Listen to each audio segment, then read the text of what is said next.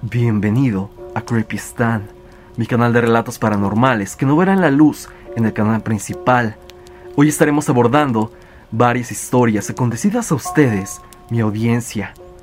Historias con la llorona, fantasmas en supermercados y sobre todo, relatos con brujería. Sin más, pasemos con estas temibles anécdotas. La llorona me visitó. Luz Belén nos cuenta su experiencia con este espectro. Hola Stan, espero que te encuentres bien. Te cuento, hace varios años tuve un encuentro con la llorona, pero apenas me animé a contártelo. Cuando estaba en mi etapa de adolescencia, vivía con mi mamá. Ella salía y regresaba de madrugada. Tengo la costumbre de no poder dormir sola, entonces apagaba el foco, prendía la televisión y con los comerciales me arrullaba.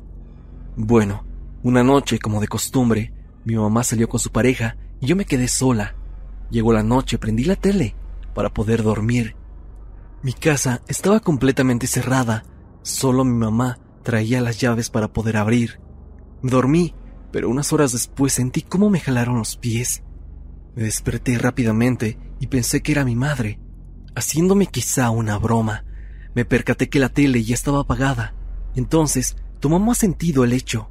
Así que me moví un poco hacia el lado derecho y le dije, Allí acuéstate, ya te dejé tu lado. Nadie me respondió. Fue ahí cuando empecé a sentir muy pesado el cuarto. Fueron varias veces que le dije, Mamá. Al ver que no me respondía, me di cuenta que, fuese lo que fuese que estaba ahí, no era mi mamá. Me invadió un terror horrible y poco a poco me fue haciendo hacia el rincón. Lo hacía para sentirme más segura, ya que la cama era grande. Buscaba mi teléfono para poder alumbrar, pero no lo encontraba por ningún lado. Por miedo no seguí buscándolo. Me tapé de pies a cabeza. Fue ahí, Stan, cuando esa cosa gritó. Pero no un grito de ¡ay, mis hijos! sino un grito desgarrador y demasiado profundo. Jamás en mi vida había escuchado algo así. Sentí que mi corazón salía del miedo. No podía ni moverme, ni llorar. Estaba completamente paralizada. Unos segundos después, volvió a gritar. Yo pensé que ese ente me iba a atacar, o algo así, porque se oía dentro del cuarto, muy cerca de la puerta. Cuando dio el último grito, los perros del vecino comenzaron a llorar muy feo, y yo solamente estaba tapada y esperaba lo peor. De un momento a otro, eso se fue debajo de la cama, ya que la empezó a mover bruscamente. La tensión y el miedo se fueron de momento. En ese pequeño instante de valentía, corrí a prender el foco, llorando de miedo. Con temor de poder ver su rostro, revisé por debajo de la cama para ver qué era lo que estaba pasando, pero no había nadie. La noche se me hizo eterna y al ver que ya estaba saliendo el sol, me sentí más aliviada. Mi mamá regresó y le conté todo lo que había pasado. Ella no me cree estas cosas. Solo me dijo que era mi cabeza por el miedo a dormir sola. Encontré mi teléfono abajo de la cama, pero cuando revisé, no estaba. Por el miedo que estaba pasando, no pude verlo. No supe a qué hora exactamente pasó mi experiencia. Sin embargo, ya era muy tarde. Unas semanas después, me fui de vacaciones con mi abuela. Mi mamá se quedó sola en la casa por cuestiones de trabajo, tenía la costumbre de llamarle de vez en cuando para ver cómo estaba, y en una de esas llamadas la escuché extraña y le pregunté que si le había pasado algo. Ella me platicó que la noche había experimentado exactamente lo mismo que yo. Estaba preocupada. Compramos una Biblia, así como nos habían aconsejado, pero hasta la fecha la casa se siente pesada. Actualmente ya nadie vive ahí, pero las vibras en ese lugar se sienten horribles, más al tener canales y ojos de agua cerca. Bueno, Stan, esa fue mi historia y espero la puedas leer. Un saludo a todos los suscriptores. Y esto que me pasó se me hace de verdad interesante, porque siempre hay muchas historias de la Llorona en diferentes partes del país. Saludos desde Veracruz. Casi muero por brujería. Hola Stan, soy seguidora tuya de hace tiempo. Te envié hace poco una anécdota sobre mi mascota, pero en este caso quiero contarte algo que me está pasando en mi familia y que incluso nos ha dejado secuelas. Verás, uno de mis tíos, al que llamaré Carlos, se casó con mi tía hace más de 30 años. La familia de mi tía es practicante de brujería, cosa que nunca tomamos con importancia, pues como nos decía mi abuela, no te hace mal si no lo crees. Todo estaba bien entre ellos, hasta hace algunos años. Mi tío era dueño de bastantes negocios de comida, pero un día pasando por su casa, mi abuelita vio que la familia de su esposa, a quien llamaremos Marta, tenía a mi tío dentro de un círculo encendido en fuego y diciendo ciertas oraciones. Mi abuela, como pudo, lo sacó de ahí, preguntando qué era lo que estaban haciendo. Mi tío Carlos respondió que le estaban haciendo una limpia. Mi abuela lo regañó y le dijo que no se prestara a esas cosas, pues no parecía una limpia. A partir de ahí mi tío, quien es el que mejor posición económica tenía, empezó a decaer.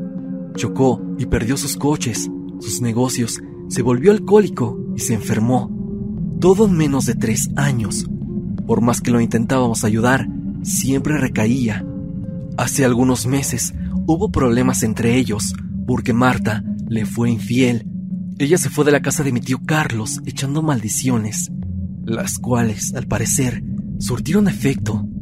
A mi tío se le agravaron las enfermedades, perdió el pelo, su último negocio y su hijo lo dejó solo. A mi abuela, quien le dijo que ya no era bien recibida en su casa, al poco tiempo la operaron para amputarle un pie.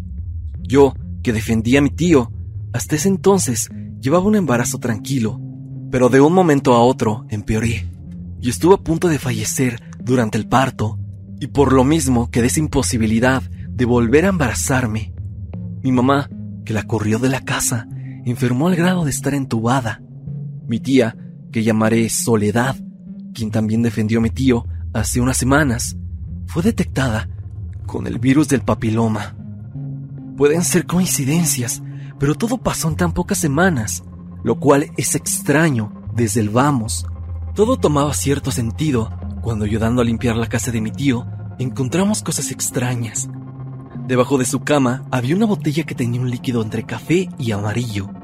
Dentro traía una foto de él, algunas hierbas, trozos de lo que parecía ser su ropa y también una pequeña figura de la santa. Al abrirla, olía perfume.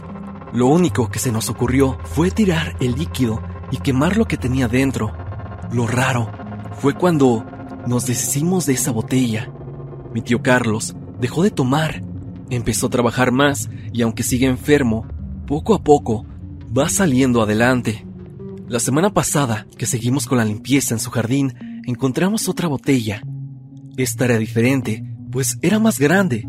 Tenía una etiqueta que decía destierro y tenía líquido negro, pero dentro traía un papel con algo escrito, el cual por el líquido no logramos leer, solo lo tiramos lejos. Nos quedamos pensando, ¿para qué rayos era eso? Y sobre todo, ¿cuál era el propósito de esa botella?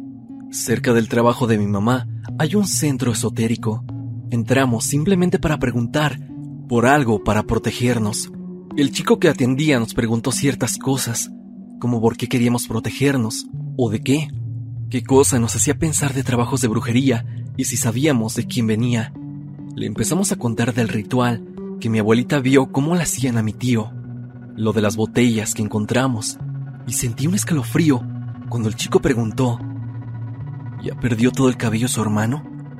Mi mamá y yo solo nos miramos en silencio. Y es que como él iba a saber eso.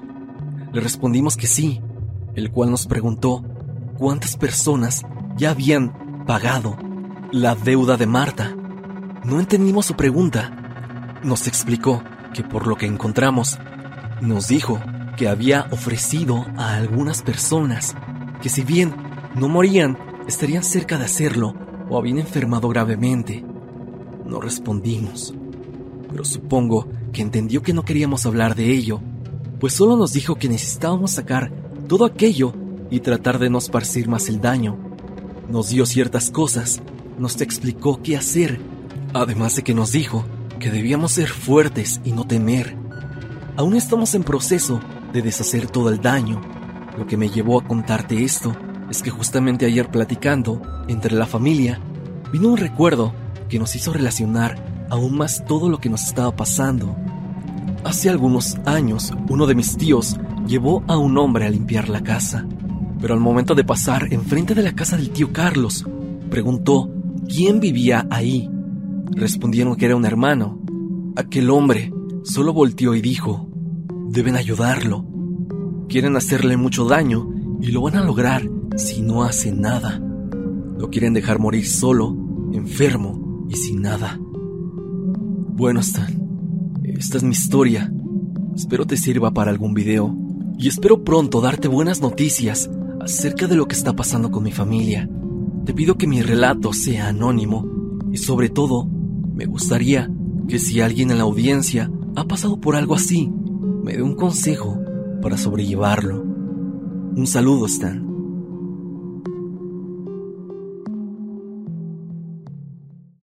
Brujas en el Cerro de la Estrella. Lino nos cuenta su experiencia. ¿Qué tal, Stan? Te mando un saludo.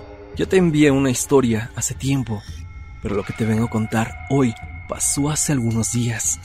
Exactamente el 20 de noviembre. Te cuento, eran aproximadamente las 12.15 am. Yo me encontraba acostado en mi cama, a punto de dormir. Mi recámara la compartimos mi hermana y yo. Dormimos en una litera, ella arriba y yo abajo. Nuestra litera queda a un costado de una ventana, la cual da vista hacia el famoso Cerro de la Estrella. Me acuerdo que ese día me asomé hacia la ventana. Lo hice a esa hora porque estaba probando un láser que me compré. Cuando de repente apunto con él al cerro, me doy cuenta de que había bolas rojas y blancas que se movían a la mitad de este.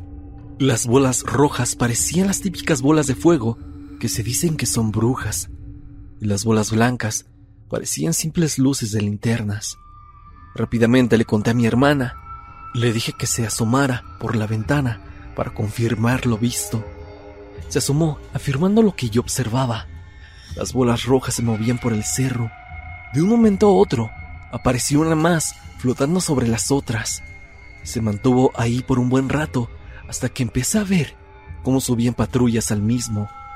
Lo noté por evidentes luces rojas y azules que parpadeaban intermitentemente. Al cabo de unos minutos, la luz que flotaba en el cerro desapareció y las patrullas se quedaron en el lugar por mucho tiempo. No sabría decirte cuánto exactamente, dado que por el cansancio y por cuestiones laborales me tuve que dormir. Solo que al despertar por la mañana me asomé y todo parecía absolutamente normal. Pero ahí es donde se manifiestan este tipo de entidades, ya que hay sectas que dicen que van ahí a hacer rituales. No sé si de alguna forma hayan invocado o llamado a las brujas. O al menos eso me imagino. Y tal vez los policías llegaron a encontrar a los sectarios o a aquellas personas raras que hacían cosas en el cerro. Y bueno, esta es mi historia, Stan. Tal vez sea corta, pero te dejo una foto de lo que vi aquella noche.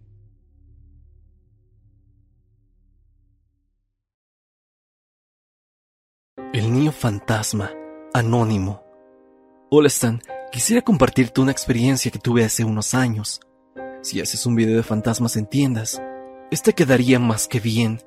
Trabajé en dos ocasiones en un Soriana. La primera vez solamente me tocó trabajar en el turno nocturno, dos días, ya me habían comentado las cosas paranormales que supuestamente pasaban ahí, así que ya venía preparado. El primer día, solamente de experiencia paranormal, fue que se escucharon cosas. No le tomé tanta importancia hasta que la segunda vez que trabajé ahí, duré un mes completo en la noche. Ya estaba más actualizado de lo que había pasado anteriormente. Yo estaba en el departamento de abarrotes. Era la temporada fuerte de julio regalado. Entonces mi tarea de turno era acomodar la mercancía que había dejado los clientes fuera de su lugar y surtir la mercancía nueva. Exactamente en un día pasaron algunas cosas extrañas que aún recuerdo. Yo estaba en el primer pasillo. Estaban las bebidas alcohólicas. A espaldas de ese pasillo estaba una fuente de sodas, donde los clientes comían. De repente, en lo que surtía, escuché el llanto de un niño. Provenía de una de las mesas. Me detuve y fui a indagar de dónde venía el ruido, pero al momento de acercarme a esa mesa ya no se escuchó nada. Entonces fui a regresar a lo que estaba haciendo. Sí me extrañó, pero decidí no profundizar en el tema. Un rato después, en otro pasillo, estaba surtiendo harina, azúcar, aceite y otras cosas más. Al momento de estar acomodando la mercancía, vi que se caían cosas enfrente de mí. Obviamente las recogía, temeroso. En eso, miré enfrente del pasillo, del lado contrario, de donde estaba la fuente de sodas. Era el departamento de ferretería. Miré a ese departamento, ya que escuché ruido, y era una pelota de hule que venía hacia mí. Parecía que alguien la aventó. Recordé que un niño había fallecido en esa tienda. No supe por qué, pero comencé a relacionar todo. Yo soy un tanto creyente, por lo que me dirigí al departamento de juguetería y al mismo tiempo dije, ven, aquí hay juguetes, ven a jugar. Dejé la pelota en su lugar y regresé al pasillo donde estaba laborando. Un rato después, en ese mismo pasillo, sentí como jalaban mi chaleco de mi uniforme, justamente de la parte de atrás. Al instante, miré otra vez a ferretería y vi algo que me dejó helado. En ese departamento había una vitrina. Atrás de esta vi claramente cómo se asomó un niño. Aún recuerdo cómo era. Era pálido, llenito, con un cabello un tanto largo. No quise ir a ver. Estaba aterrado, asustado. La visión tan solo duró unos segundos. Seguí trabajando para distraerme y no tener tanto miedo, ya que eso supuestamente los atrae. Unas horas después de haber comido, sentí la necesidad de ir al baño. En los baños del personal estaba cerrado, entonces me dirigí al departamento de apartados porque ahí había un baño. Estaba totalmente oscuro. Adentro del baño no se prendía la luz. Se me hizo inusual, ya que siempre funcionaba. Me metí a hacer mis necesidades con la linterna de mi teléfono. Estaba encerrado en el baño cuando sentí una presencia pero al mismo tiempo tocaron la puerta del baño tres veces. Recordé que cuando tocan tres veces no debo de responder ni abrir la puerta, ya que algo malo puede pasar. No respondí. Después de unos minutos quise abrir la puerta, pero no se podía. Estaba atascada. Parecía como si alguien la detuviera del otro lado, hasta que por fin, después de varios intentos, pude abrirla. Pero no había nadie. No sé si por el miedo o quizá la sugestión, pero empecé a escuchar la risa de un niño. Esa noche estaba aterrado. No quería mirar a ningún lado y me paralizaba del terror que estaba sintiendo. Solo esperaba mi hora de salida. Afortunadamente, ya no trabajo ahí, pero no dudo en que cosas así sigan pasando en ese supermercado. Siempre he tenido la creencia que lugares altamente concurridos en el día tienen un lado oscuro cuando todos se han ido a casa, cuando quedan totalmente solitarios los pasillos y entes que ahí habitan pueden andar libremente. Hasta aquí el video del día de hoy. Espero que te haya gustado. Habíamos dejado un poco abandonado Creepy Stan, pero hoy regresamos con mucha fuerza.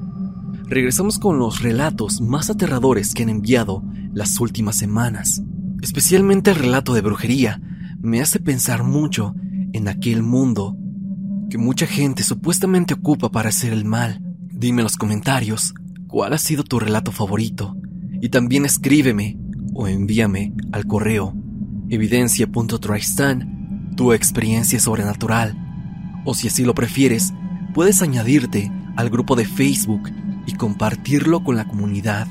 Sígueme en redes sociales y recuerda que ya estamos en Spotify para que vayas a seguirme por allá. Sin más que decir, no te olvides de que yo soy Stan y te deseo dulces pesadillas.